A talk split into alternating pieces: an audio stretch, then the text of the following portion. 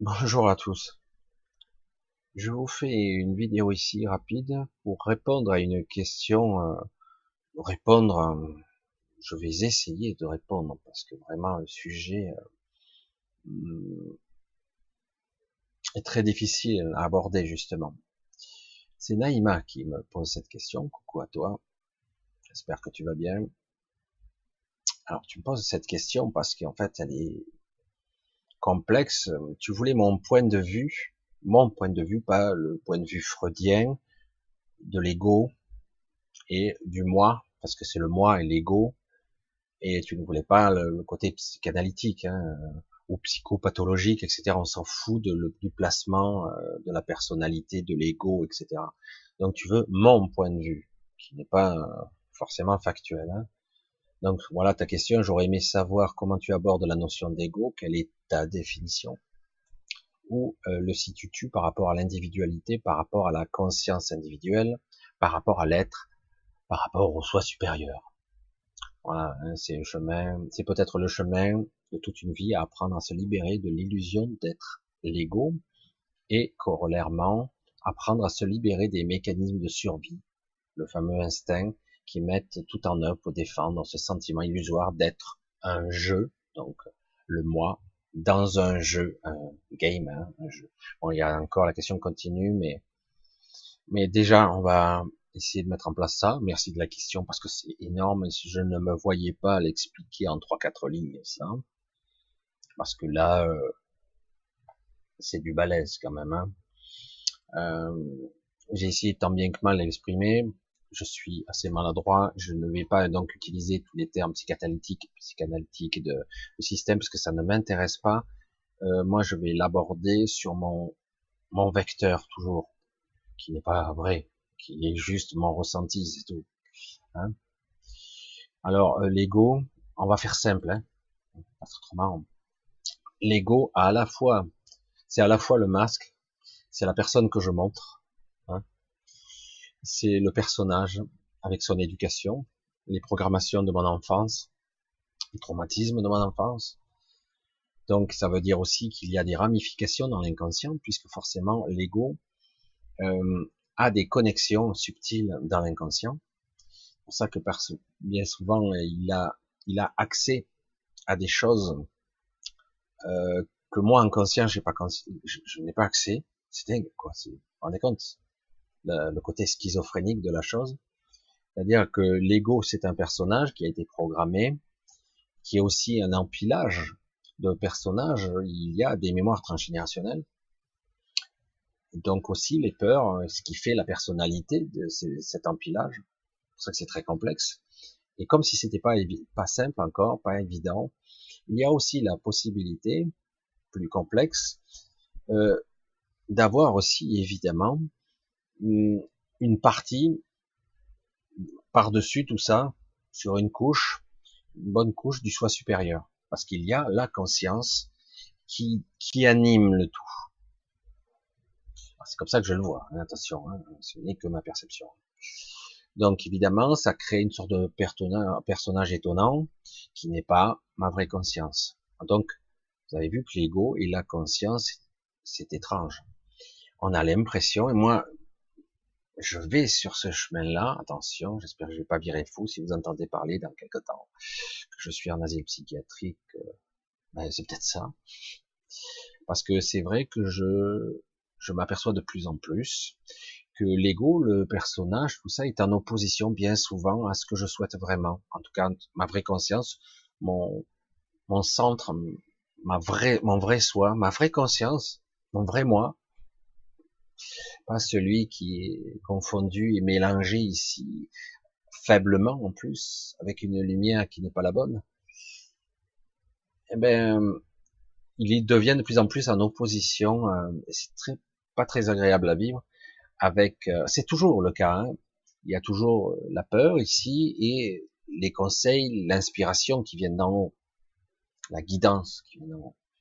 Mais là, ça devient de plus en plus étrange plus je me rapproche, plus je me dis, waouh, faut-il détruire cet ego ou le reprogrammer, le modeler ou le le, dupliquer plus en forme, plus adapté à celui que je suis vraiment? De quelle façon? Je pense que je n'ai pas le contrôle à ce niveau. Je l'ai jamais eu d'ailleurs. Peut-on vraiment C'est pour ça qu'on peut parler de destruction de l'ego, mais c'est pas vrai. On peut pas le détruire l'ego, mais quelque part, je me dis, mais c'est serait-ce mon ennemi? Non. Hum, l'ego fait que celui que je suis, je vais avoir des fois des réflexions, des réflexions et des réflexes, des réactions, un mode de fonctionnement qui, oh, pourquoi je réagis comme ça? Pourquoi je, c'est fou, ça me commence d'ailleurs à m'exaspérer. Pourquoi je réagis de telle ou telle autre façon? Alors que c'est en opposition complète avec celui que je tente d'être. Cette vision et cette ressenti de cette connexion du soi supérieur. Le soi supérieur, donc, c'est quoi? C'est le vrai moi, hein, d'accord? Difficile à définir. Alors que déjà, l'ego, c'est une vision décortiquée, psychanalytique. Mais, ok, c'est un personnage, c'est moi, c'est ma carte d'identité, mon genre, mon look, ma façon de m'exprimer, c'est moi. Presque mon caractère, c'est le moi, l'ego. Et quand même, là-dedans, il y a aussi euh, du soi, mais très faiblement. Et le soi supérieur, alors, quel est-il? Est-il imprégné de ce personnage-là ou pas du tout? Pas du tout, en fait. Le soi supérieur, en fait, il est neutre il peut se colorer, mais en fait, il n'a pas de ni de d'a priori, ni de croyance. Il a accès à d'autres niveaux de conscience, évidemment, mais il n'est pas dans cette dans cette petitesse d'esprit, même s'il a accès à la totalité de toutes les expériences que je suis. Voire, il a accès à toutes les expériences que je peux ou que je pourrais vivre dans les espaces-temps. on va pas rentrer dans les multivers, mais en réalité, cette conscience n'est pas arrimée à un espace-temps fixe, rigide. Ah, c'est costaud, hein parce qu'ici, j'ai la sensation d'un temps linéaire, d'une chronologie, d'un début et d'une fin. le soi supérieur n'a pas cette perception. Il a la perception immuable de l'infinité. Pratiquement même, il pourrait remonter le temps, il pourrait aller dans le futur. Théoriquement, ça n'a pas de... C'est comme se déplacer. Je me déplace dans l'espace, je marche, je vais d'un point A à un point B. Pour lui, de se déplacer dans le temps, il va d'un point A à un point B. Ça ne lui pose aucun problème. Et de plus, il est capable d'être à plusieurs endroits en même temps. Ou d'incarner des formes d'avatar j'allais dire, des automates avec une parcelle de lui-même dans d'autres espaces-temps. C'est pour ça que c'est très difficile à définir quelque chose de multidimensionnel, de multitemporel, voire même intemporel. En fait, il peut être imprégné de beaucoup de choses. C'est, mais c'est le phare aussi. C'est le repère, le premier repère. Parce qu'au niveau multidimensionnel, comme je l'ai déjà dit une fois, on peut remonter jusqu'à la source. Ça compte là si on va assez haut je suis la source, la limite. Mais pour l'instant, au niveau de mon soi supérieur, je, je, je, me connecte à ce maillage de conscience et je suis un, un des points qui crée une, une façon de voir, un angle de vision qui peut être multidimensionnel. C'est pour ça que c'est très complexe. Mais il n'empêche, puisqu'on parle de conscience et d'inconscient, l'inconscient c'est aussi le tout. C'est aussi tout le maillage, l'accès à la connexion suprême. Euh, C'est-à-dire, j'accède à toutes les autres consciences, inconsciemment comme eux ont accès. C'est pour cela que dans le monde, de temps en temps, il y a quelque chose qui se produit de façon euh, simultanée à plusieurs endroits. Ça peut être aussi bien une invention. Ah, l'information est passée, l'idée plusieurs personnes ont eu l'idée et eu le courage de la mettre en application, et du coup, à plusieurs endroits du monde, ça va se passer en même temps, avec pas tout à fait la même forme, mais ça se produira. Et euh, dans d'autres cas, c'est l'inconscient collectif qui produit, c'est-à-dire il pourrait y avoir des événements étranges qui pourraient se passer quelque part dans le monde, comme la théorie des centièmes, centièmes singes, hein, c'est pareil. C'est quelque part aussi, euh, si un certain nombre d'individus ont acquis certaines connaissances d'une certaine façon, le monde entier finira par les y accéder de façon plus ou moins consciente. On peut, on peut dire de cette façon préconsciente. Il suffira simplement d'effleurer le sujet et ils sauront.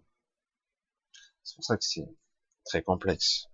C'est pour ça que le sujet, je, ne savais pas par quel bout l'attaquer parce que franchement, euh, je sais même pas vraiment l'expliquer. Je peux le définir tant bien que mal, mais surtout que ça sera imprécis et probable qu'avec le temps, je vais évoluer cette définition et la faire modifier, faire grandir, voire même l'améliorer ou carrément la changer.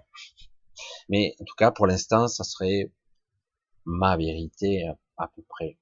L'individualité, c'est justement l'illusion que tout ceci mis en place, donc le soi supérieur avec cet empilage, ce personnage, du coup, ça crée une, une illusion de séparation, alors qu'on est tous interconnectés, que tout est connecté. Et du coup, j'ai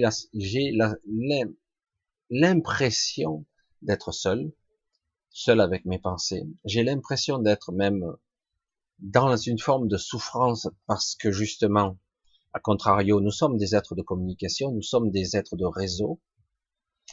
Et parfois, dans l'illusion de l'individualité, poussée à l'extrême, à son paroxysme, ben, on a l'impression d'être euh, coupé de tout, presque dévitalisé. Et du coup, on tourne en boucle avec ce mental qui nous rend marteau. L'ego est, est une construction du mental et aussi une vague réflexion du soi supérieur, une vague très faible distorsion, parce que c'est tout distordu à cause justement de toutes les couches à laquelle il traverse. Du coup, c'est très étrange ce que ce qu'est l'ego. Et comme je l'ai dit, euh, ce que je soupçonne là ici, c'est que il y a ici fort, fort à, à parier, j'en suis convaincu, à tous les étages, que en fait on a été euh, modifié, reprogrammé, affaibli pour que notre ego mental, je l'associe au mental mental le plus proche de l'ego, des ramifications et même sur certaines ramifications inconscientes qui ont des mécanismes très puissants sur notre quotidien, comme je l'ai dit, L'exemple typique, je veux prendre conscience, je perçois de plus en plus la dichotomie entre mon soi supérieur et le personnage, et il y a conflit, parce que je, maintenant, je décide de, d'aller dans des trajectoires qui seront justes, et, comme par hasard, mon ego mental résiste. Par crainte, par peur, par tous ces systèmes de défense, il va parfois me neutraliser. Qui neutralise qui hein? Donc, euh, moi je décide de, je veux ça, c'est censé être juste, ça peut aller. Mais par moment, mon ego mental ne veut pas. Parce que quelque part, s'il a été modifié, ce qui est le cas de la plupart des gens, s'il a été reprogrammé, jusqu'à un certain point, ça fonctionne. À un moment donné, il y a un mur, un plafond de verre, une limitation. Je me heurte de plein fouet à ce mur. Et du coup, euh, ben, soit je suis en décompensation, en dépression, burn-out, ou je suicide, ou pathologies diverses et variées. Je peux avoir certaines pathologies cognitives ou biologiques. Donc c'est pour ça que c'est très compliqué. Mais dès qu'on commence à prendre conscience, on se dit oh, oh, oh stop. Euh, maintenant, voilà la direction que je veux aller. Et euh, l'ego mental va dire nine, je veux pas, absolument pas. Ah bon? Euh, Mais c'est là la direction. Écoute, tu le vois bien. C'est par là que ça vibre. C'est par là qu'il faut aller. Euh, c'est ça la solution. Si tu veux prospérer, être ok. Mais est-ce que c'est ce que j'ai dans mes programmes? C'est comme un programme informatique qui tourne en boucle avec ce fragment de conscience distordu. Eh ben, c'est pour ça que je dis souvent, là ça reste immuable, je le pense, tant que je n'aurai pas ma part de conscience plus purifiée et plus élargie, je me ferai mettre à l'envers par mon ego à chaque fois. À chaque fois, ce programme, ben, il est greffé à moi. Alors, si je le supprime, je suis quasiment catatonique. J'ai du mal à interférer ou à simplement exister ici. Pourtant, je ne peux pas continuer dans ce... Alors, comment déprogrammer, reprogrammer la machine à des niveaux subtils, au niveau inconscient où j'ai pas accès, ou euh, arriver en tout cas à déconnecter ou des parties qui vont contre l'intérêt du soi supérieur, ça prétend de le parler comme ça, de le dire de cette façon-là. Mais beaucoup de gens, là je vais faire juste la petite aparté parce que c'est le problème du revers dans lequel j'évolue actuellement. Ah, je l'ai dit je sais pas combien de fois, mais je vais encore le dire d'une autre, d'une autre façon. Euh, lorsque je marche, que je promène, que je vois les gens, lorsque je vais quelque part, je ressens presque tout le temps, chez presque tout le monde, à divers degrés, à divers couleurs, de différentes façons, le conflit intérieur entre eux-mêmes et leur, leur ego et leur soi. Je sens maintenant chez tout le monde, je sens leur corps qui lâche, pour certains ils sont abîmés, d'autres sont des alcoolos, d'autres fuient leur quotidien, ils savent pas comment ils font, ils essaient. Donc aujourd'hui, il y a, c'est à vif, je le dis comme ça, c'est à vif,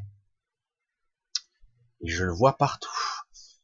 Euh, il n'y a que les petits enfants d'un certain âge, très jeunes, où je le vois pas.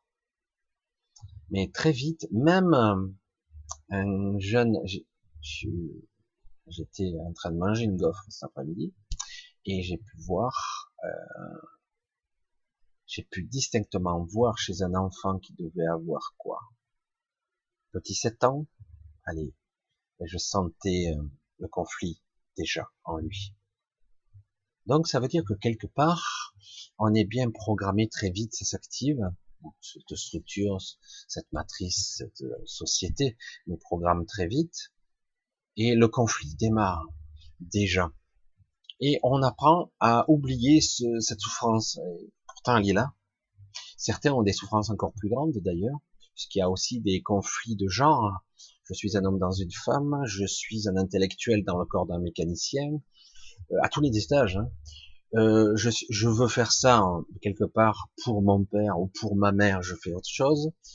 Euh, parce que on m'a dit que la professeure machin a dit que j'étais doué en maths, ben on va me foutre dans les mathématiques, alors que ça me passionne pas plus que ça. C'est vrai que j'ai, j'ai le, je suis fort là dans ces domaines, mais ça, pour l'instant, ça ne me parle pas. Mais bon, on va me diriger vers ça. Chez tout le monde, je sens les conflits. Chez tout le monde, je sens la souffrance. Et je vois, dès que quelques années passent, euh, les individus se dégradant et se dégénérant. Je l'ai observé à tous les étages, hein. même des gens de 30 ans, euh, des gens de 50, des gens de 70, ils sont broyés, broyés par la vie. Certains disent ça va. Je dis ouais, ça va. Et pourtant, ce que je vois moi, c'est les déchireurs et du coup la non-écoute de l'information initiale. Et même si elle est là, on l'ignore parce que c'est trop tard. J'espère, j'aspire, je souhaite que un jour ou l'autre, euh, un jour bientôt, nous soyons capables très vite de, déceler dès le départ ça et euh, de le désactiver. Parce qu'il est clair que tout ce système de contrôle de masse, qui est bien ancré en nous, programmé, non seulement nous amène à des endroits sans intérêt, pourtant certains disent non, je m'éclate, c'est bien, mais en réalité c'est sans intérêt. Je le dis, hein Parce que si vraiment on était vraiment sur sa trajectoire, la passion, elle serait là. Le mot passion est égalvaudé, hein, parce que la plupart des gens ne le ressentent pas, ou pas longtemps, ou parfois un petit moment, et puis ça s'estompe. Puis paf, on est repris dans le système, dans les rouages, le rouleau compresseur du système, et c'est fini. La passion, elle disparaît.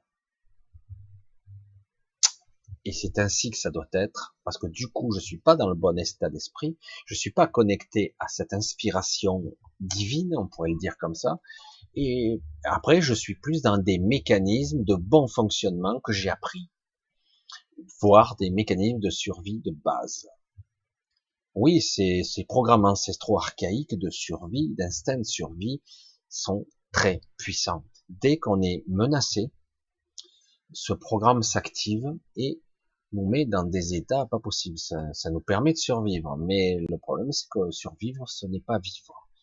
Je le dis ici de façon, à ma façon, je n'ai pas croisé grand monde ici-bas, pour l'instant en tout cas, qui vivait réellement, qui qui était exaltant, qui était motivé. Alors parfois ça donne cette impression-là, mais ces gens passionnés tôt ou tard sont brisés, ou limités, ou petit à petit la lumière s'estompe.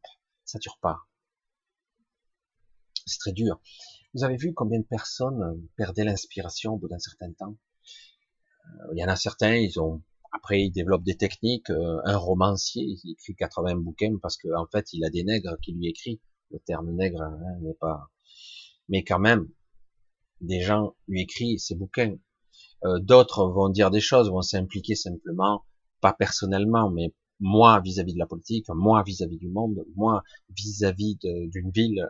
Donc j'écris. Ou ça peut être un roman, une histoire, un fantasmagorique, que sais-je. Mais euh, au bout du bout, euh, ça devient plus des techniques et des systèmes. Et tôt ou tard, de toute façon, l'inspiration, elle disparaît. Il y a comme une, fatigue, une lassitude, parce que le système fait qu'au bout d'un moment, euh, ben, on perd l'inspiration, on croit tout simplement qu'on a fait le tour du sujet, alors qu'en réalité, euh, tous les sujets n'ont pas ont à peine été effleurés, et ou parfois on dit simplement je l'ai déjà développé et je m'aperçois que donc je n'ai pas besoin de le redire, alors que parfois, presque toujours, le sujet a évolué la perception que j'en ai. Euh, même moi, j'ai évolué, donc je, pourrais le redire d'une autre façon. Mais les problèmes existentiels, la vision du moi, de l'ego, du mental, de moi et le monde, ce que je suis par rapport à tout ça, ma vie, ma souffrance, ma solitude, toujours, tout ça est une vue et bien souvent perçue par l'ego. Et souvent, c'est lui qui a le contrôle. Je le vois chez tout le monde maintenant. C'est assez incroyable. Je me suis fait cette réflexion aujourd'hui. Je l'avais déjà vu, mais là, j'étais câblé là-dessus et j'ai pu voir qu'à 100% des gens étaient dans la souffrance, que 100% des gens n'étaient pas sur leur trajectoire, que 100% des gens n'étaient pas eux-mêmes. Ils croyaient l'être, ils avaient fait quelques compromis. La vie est faite de ça. C'est ça qu'ils pensent. Mais au, bout du bout, il reste pas grand chose.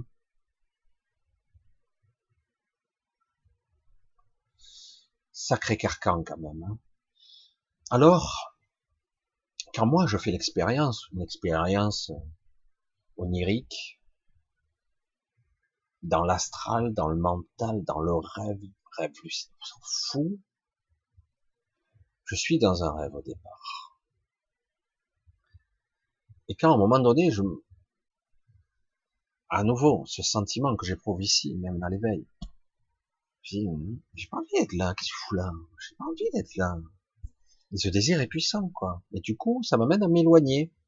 Alors c'est très étrange parce qu'on dirait que tout essaie de me ramener, mais à un moment donné, j'arrive à m'échapper je me bats en sautant, en volant, en lévitant, jusqu'au moment où je me retrouve à un endroit où il n'y a rien de particulier.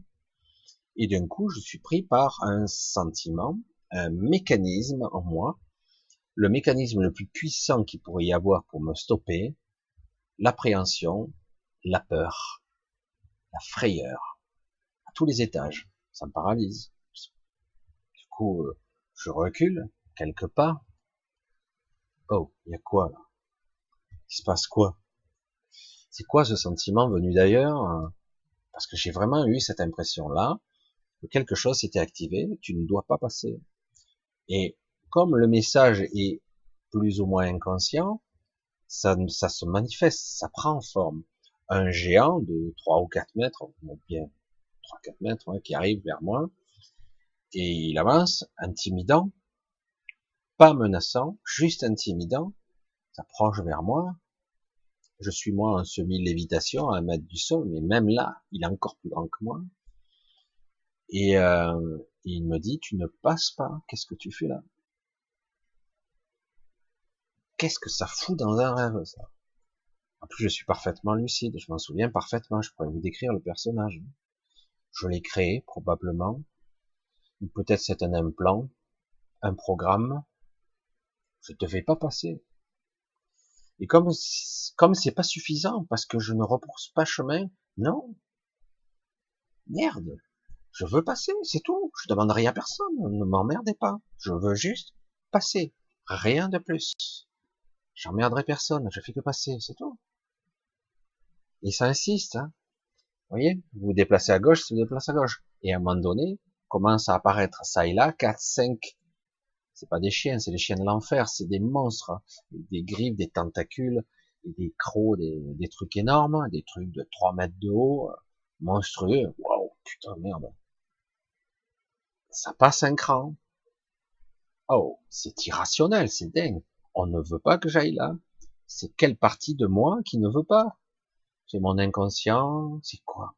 C'est symbolique C'est juste une vue de l'esprit, une chimère, sans aucun rapport avec rien Non, j'ai bien ressenti que c'était puissant, qu'on ne voulait pas, ou quelque chose en moi m'empêchait d'aller là.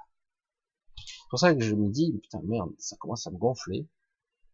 Vraiment, ça commence à me gonfler que je ne dois pas qu'on m'impose mes vues et ça commence vraiment à me pomper l'air.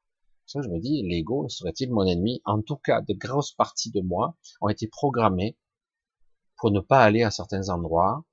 Et je pense que dans la vie de tous les jours, pour vous tous, c'est pareil. Vous n'irez pas où vous ne devez pas regarder. Il y a des endroits où vous ne regarderez pas. Et si vous regardez, vous ne verrez pas. Ça va dans tous les sens que je voyais, que quand je me mets dans un certain état, j'y parviens, ben je vois des choses. Je vois une arche monstrueuse qui surplombe la ville. Qu'est-ce que c'est ça? Ça revient, tout a disparu. Je vois un appareil qui survole la ville. C'est quoi? Jamais vu ça. Alors je peux pas dire c'est un ovni, un extraterrestre, mais pour moi c'est un, ovni, un, truc. J'ai jamais vu d'appareil de ce type. Un truc gros quoi. Puis hop, ça disparaît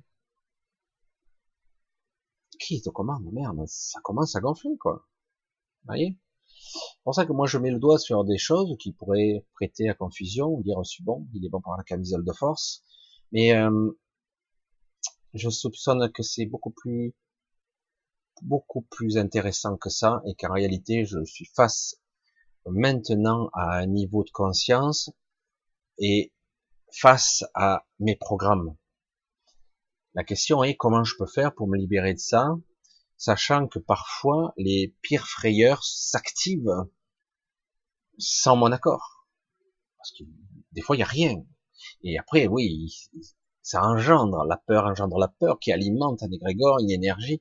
Puis du coup, je, quelque chose peut se projeter, une illusion, parce que je ne pense pas que ça soit réel. Alors, pour ça que je réponds tant bien que mal à la question de Naïma. Hmm. Mais je pose aussi les questions. Euh, la question, je pose euh, ici mon questionnement, je vous le remets, parce que j'en suis là. J'en suis là. Maintenant, je prends conscience de beaucoup de choses et du coup, je me suis face à, à quelque chose. Alors, euh, c'est intéressant lorsque tu dis euh, que tu es allé à la limite, au début, tu le mets dans ton message à la limite du dôme. C'est vrai qu'on pourrait croire que c'est une sorte de dôme, de parc, de zoo dans lequel nous sommes, et que quelque part, euh, ben, on m'a fait comprendre de rebrousser chemin, ou c'est tout simplement un système d'auto implanté en nous qui fait que on ne peut pas y aller. D'habitude, on n'y va pas. Ce sont des mécanismes de peur que vous avez probablement tous déjà expérimenté dans des rêves ou des cauchemars. Parfois, vous y êtes, vous étiez très poche et ces mécanismes sont dû se déclencher. Et intuitivement, vous éloignez d'une menace instinctivement. Voilà, je pense que tout le monde y est approché. Voilà. J'ai pas trop creusé, mais je pense avoir répondu en grande partie. L'illusion du jeu dans le jeu. Être prisonnier esclave. Je, lis un petit peu succinctement euh, la, question. Hein. Prendre conscience, c'est délicat et très complexe de découvrir que des parties de soi échappe à son contrôle parce que c'est très, c'est balèze, c'est énorme, hein. Donc, euh, oui, euh, c'est ça. Tu, tu portes, tu intuitivement, Naïma, tu parles de la véritable vie et de vivre réellement. Et c'est ça, sous-jacent, qui se joue. Hein. Euh, on est maintenu en, dans un état de, de survie et surtout de vie partielle, comme euh, sous hypnose, hmm? un peu comme ça, et avec des programmes qui vous empêchent de sortir de la prison, qui sont solidement arrimés. Je pense que si moi j'ai pu approcher ce genre de choses, je pense qu'il existe des individus bien plus évolués que moi, bon, bien plus performants, qui ont qui sont parvenus à, briser leur chaîne. Parce que j'ai su que certaines personnes, paraît-il, pouvaient sortir et revenir et ressortir sans problème de cette chimère, cette illusion, ou euh, en tout cas cette cette réalité fade. Vous avez conscience tous de plus en plus, j'en suis convaincu, vous avez tous conscience ou préconscient de que ça c'est pas logique, c'est pas rationnel. On vit que de façon superficielle, limitée, avec une chape de plomb et des croyances monstrueuses. Et en plus, tout ça est bien rythmé, au rythme des journées, du travail, de l'obligation de bosser pour rien, puisqu'après, je vois tellement de gens acheter et consommer des conneries, ça m'arrive aussi, mais moins souvent. Du coup, eh ben, au fil du temps, on s'aperçoit qu'on n'a rien du tout. Et je vous garantis que lorsque j'ai vu mon père décédé, qu'il a passé sa vie à consacrer à sa maison secondaire, faire des travaux, des machins, et finalement mourir, ne rien emporter, et je vois sa maison aujourd'hui, la maison de mon père qui un peu à l'abandon, je se dis mais tout est futile en fait. Tout est sans intérêt. En tout cas, ce qu'on nous, montre comme étant intéressant et passionnant, ça ne l'est pas. Réellement. Et de toute façon, euh, c'est juste pour nous occuper. Je vous expose ici mon questionnement et mes doutes, d'accord? Plus que mes doutes. Maintenant, ça devient des convictions et j'aspire à trouver une issue à tout ça. De toute façon, là, je vous tiendrai au courant un petit peu dans le cheminement de mes pensées. On verra. C'est pas quelque chose d'aisé, mais j'espère, puisque vu que en ce moment, le monde est en train de partir en vrille complètement, ça pète de tous les côtés, à tous les étages. On se demande comment on va finir l'année, là. Franchement, on se demande, hein, parce que là, je vois le nombre de conflits qu'il y a sur cette planète, le nombre de cataclysmes qu'il y a, des morts, des animaux, de, tout ce qui peut se passer, c'est c'est pas obscur hein, ce que je dis, c'est que ça craque parce que pour l'instant, nous sommes en conflit interne. Moi, c'est comme ça que je le vois, comme si nous essayions quelque part d'émerger du cauchemar. J'espère que vous me suivez quand je dis ça. En tout cas, pour un certain nombre d'entre nous, de façon étrange et diffuse en nous, le sentiment petit à petit s'infuse et se propage très profondément et dire tout ceci n'est pas la vie. C'est pas ça vivre. Ce n'est que du de l'illusion de la vie, une chimère trop partielle, trop maîtrisée et surtout sans intérêt. C'est ça qui c'est énorme. Alors il y a des choses qu'heureusement on prend conscience au fur et à mesure, qu'on trouve belles magnifiques, heureusement, mais quelque part, ce n'est pas censé être les choses essentielles. Les choses essentielles, c'est construire une famille, faire des enfants, mettre s'endetter, faire des crédits pour les maisons, les voitures. Euh, certains ont de l'ambition pour gagner le plus de fric possible, etc., etc. Hmm. Je vous laisse sur ces réflexions, ça vaut ce que ça vaut. Mais voilà, euh, la question de Naïma est très complexe. Euh, il est possible que si je le refaisais cette vidéo demain, je répondrais peut-être d'une autre façon. Mais euh, il est en tout cas très intéressant que ça soulève des réflexions chez vous, chez moi, c'est déjà le cas depuis un petit moment, et sans se prendre trop la tête pour l'instant, parce que vous devez pour l'instant continuer votre quotidien, même si parce qu'on ne sait pas par quoi le remplacer, et surtout de quelle façon être, de quelle façon incarner, comment vivre autrement? Parce que certains essayent par tous les biais, hein, s'isoler, partir, aller à l'étranger, aller au fond des bois. Mais quelque part, on sent bien qu'il y a bien une chose que je ne pourrais pas fuir, c'est moi-même.